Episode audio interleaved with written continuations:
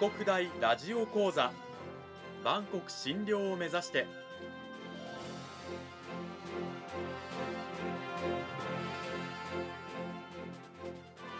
番組タイトルにある万国診療とは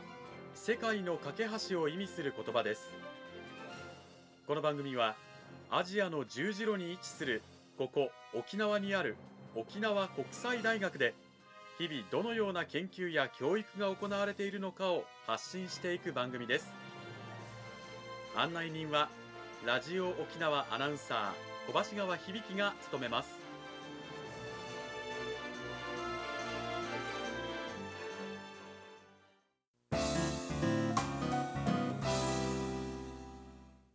沖国大ラジオ講座。今週からは2週にわたって沖縄国際大学法学部地域行政学科の柴田正人先生を迎えてお送りします。柴田先生今週からよろしくお願いします。よろしくお願いします。さて講義の内容に入っていく前にまずは柴田先生の自己紹介の方からお願いしたいのですが。はい、えー、私はですねあの沖縄国際大学法学部地域行政学科のですね柴田正人と申します。はい。本日よろしくお願いします。よろしくお願いします。そんな先生の専門分野というのはどういったところなんでしょうか？はい。えーとまあ、授業のですね担当科目としましてはあ行政法だとか環境法だとか、うん、地方自治法だとかですね、えーまあ、そういったものをこれまで担当してきました。はいそんな柴田先生をお迎えして今週から2週にわたって講義タイトル「大学で行政法を学ぶ意義」ということなんですよね。行政法というと、まあ、パッと聞くと行政の法律ということはわかるんですがあのそもそもどのような法分野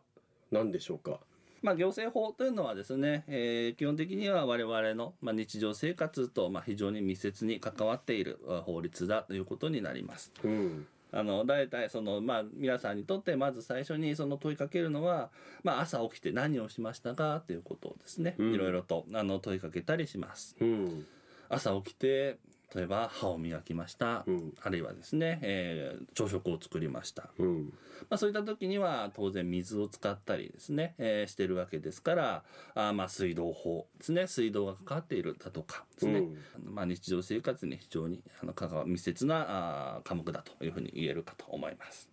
この辺りは第1回に沖国大のね前津学長が はい出演していただいた際にも、はい、我々は生まれた時から、はいはい、まあ厳密にお母さんのお腹の中にいる時から亡くなって墓に入るまで法律に、はい、行政の法律の中でまあ縛られてという言い方あれですけれども関わりながら密接に生活してるんですよという話がありましたが、まあ、そういうことですよね。そうですね、はい、うんまあ、生まれたら出生届を提出しなきゃいけないですし、うん、まあ、子供が生まれたらですね、うん、えー、今度は子供をまあ、通わせな学校に通わせなきゃいけない、うん、あるいはまあ死んだら墓地ですね、はい、えー、お墓に入らなければいけないので墓地埋葬法だとか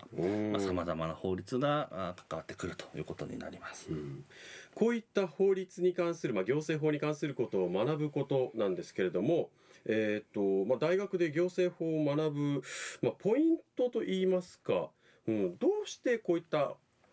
行政をを学ぶんでしょうか、はい。まあ、今言ったようにですね、まあ、日常生活それから自分の人生、まあ、全ての場面で行政というものが関わってくるわけですから、うん、まあ、当然その間ではですねあの行政と、まあ、我々国民との間で、まあ、何らかの自分の権利が侵害されてしまったりだとかですねあるいは利益が侵害されてしまったりだとかというところが起こってしまう。うん、なので、まあ、それをできるだけやはり事前にですね防いでいくことが大事だと思いますので、まあ、そういった点ではですねこういう行政法を学ぶ意義というのがこういったところにあるのかなと、うん、自分の権利や利益を守るためにですねあらかじめいろいろな知識を身につけておこうということになります。この行政法に照らし合わせてこれはちょっとおかしいんじゃないかというようなことが、まあ、個人として言えるようになる、はい、ということですよね。そうですね、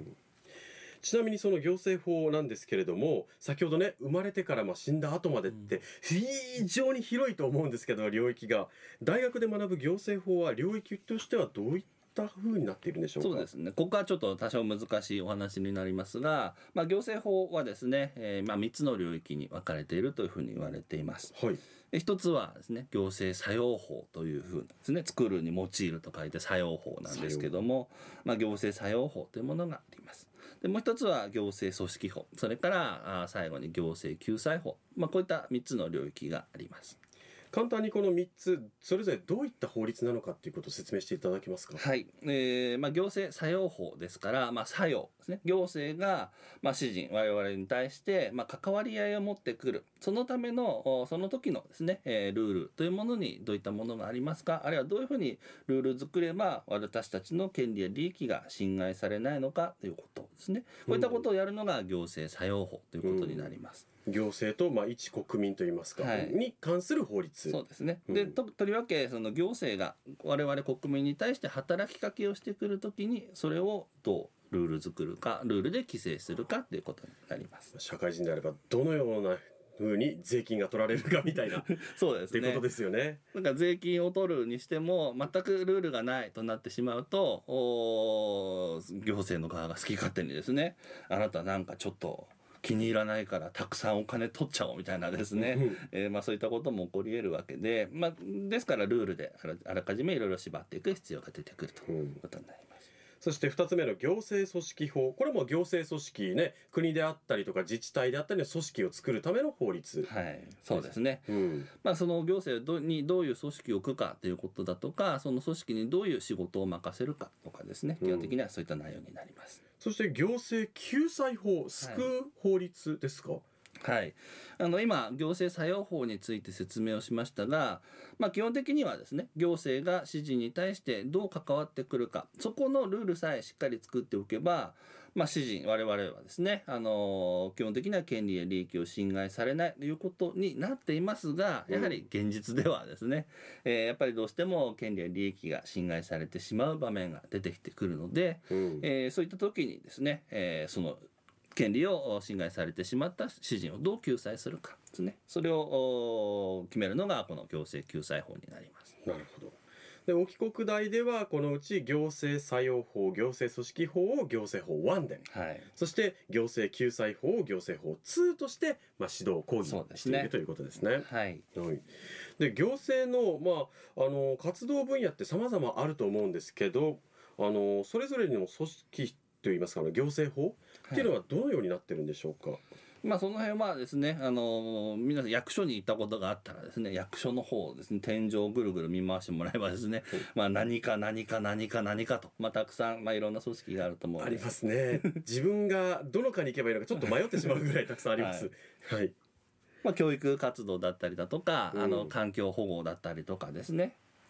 まあ、消費者保護だとかですね、まあ、自分の都市をどう開発していくかとかですね、まあ、そういったさまざまな部署があるかと思います。うん、行政法ってまあそれだけたくさんあると分類するのも大変だと思うんですけど分類方法というのはどのようになってるんでしょうか、はい、ですので、まあ、先ほどのですね行政作用法との関係で言えば、ね、行政が、まあ、指示に対して働きかけを行う時には、まあ、基本的には行政法ということですから、うんまあ、先ほどの教育分野であれば教育行政に対しては教育法というものがありますし、うんうん、あるいは警察活動もですね十分の一般な行政活動ですから、うん、その辺も警察法という形で存在していたり、うん、環境保護の場合には環境法という形で存在していたりという形で分類されていることになります。非常に多岐にわたるということですけれども、はい、でもあの行政なんとか法じゃなくても普通に警察法とか環境法とかまあそういうふうにしっかりと独立してあるわけですね。はい。うん。まあ、もともとはですね、まあ、これも全て行政法という形で行政法の一分野としてですね、うん、えー、これまで学問が発展してきたんですけども、まあ、いよいよですねいろいろ学問が発展してきまして、まあ、これらが巣立っていったと。どんどんどんどんですね行政法という親元を離れて独立して発展していったということになります。うん。まあ、行政法を学ぶ中でそういった行政法の中にかつてあったえー、法律が今独立してますよっていうような歴史なんかも学んでいくと。まあ、独立したもの今手元のね資料にあの警察法地方自治法経済法消費者保護法労働法もう多岐にわたって書かれてるんですけれどもまあ独立してもやっていけるぐらい、まあ、厚みがあるそうですね。ジャンルというわけですよね。はい、うん。昔の人はどうやってこれを全て一人でやっていたのか。昔えこれを一人で役人がね やってたって考えると大変ですね。大変ですね。うん。今はそれぞれでねそれぞれの,、まああのまあ、公務員といいますか、えー、管理者がいるわけですけれども。大木国大ではあのこういった行政法に加えて、まあ、行政に関わるようなさまざまなこの独立していったような法律を学んでいったりするわけですよね。うん、はいそうですね。だから今言ったものは大体全て講義科目としてですね沖縄国際大学でも展開しております。うんまあ、その中で先生が専門としているのが、まあ、行政法に関するものということですね。はい、とあと、まあ、地方自治法と、まあ、環境法というものもですね、うん、まあこれは頑張ってまだまだ手元にこうね私の手元に残しながら 行政法のもとを巣立ってもらわないような形で頑張って、はい、講義してます。改めて先生大学でですね学生たちが行政法を学ぶ意義というものはどういったところにああるとお考えなんでしょうか？はい、えっ、ー、とまあこの講義の前半でお話ししましたけれども、やはり我々ですね日常生活とまあ行政というのは常に関わってきていますので、まあそのですね、えー、行政と私たちの関わりの際に妥当するようなルールを知ることができること。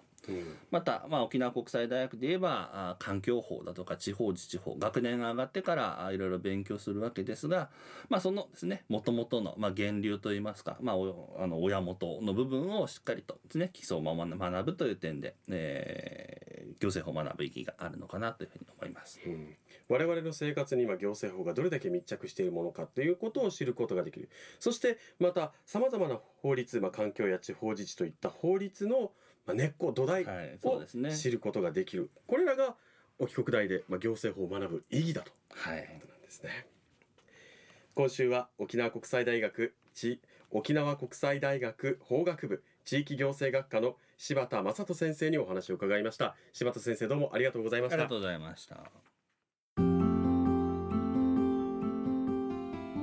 はいあの柴田先生にお話を伺ってまいりましたけれども来週もお話を聞かせていただけるということなんですが来週はどういった内容になるんでしょうか、はい、そうですね。あの今あの行政法を学ぶ意義としてですね、まあ、日常生活と関わってきてますよということをお話ししましたが、まあ、日常生活だけじゃなくてですね現在さまざま生じている、まあ、社会問題だとかですね、まあ、自理的な問題の中にも行政法が実はかなり隠れているんだよというところをですね、うん、お話できたらというふうに思っております。来週も皆さん楽しみにしていてください柴田先生今週はどうもありがとうございました。ありがとうございました。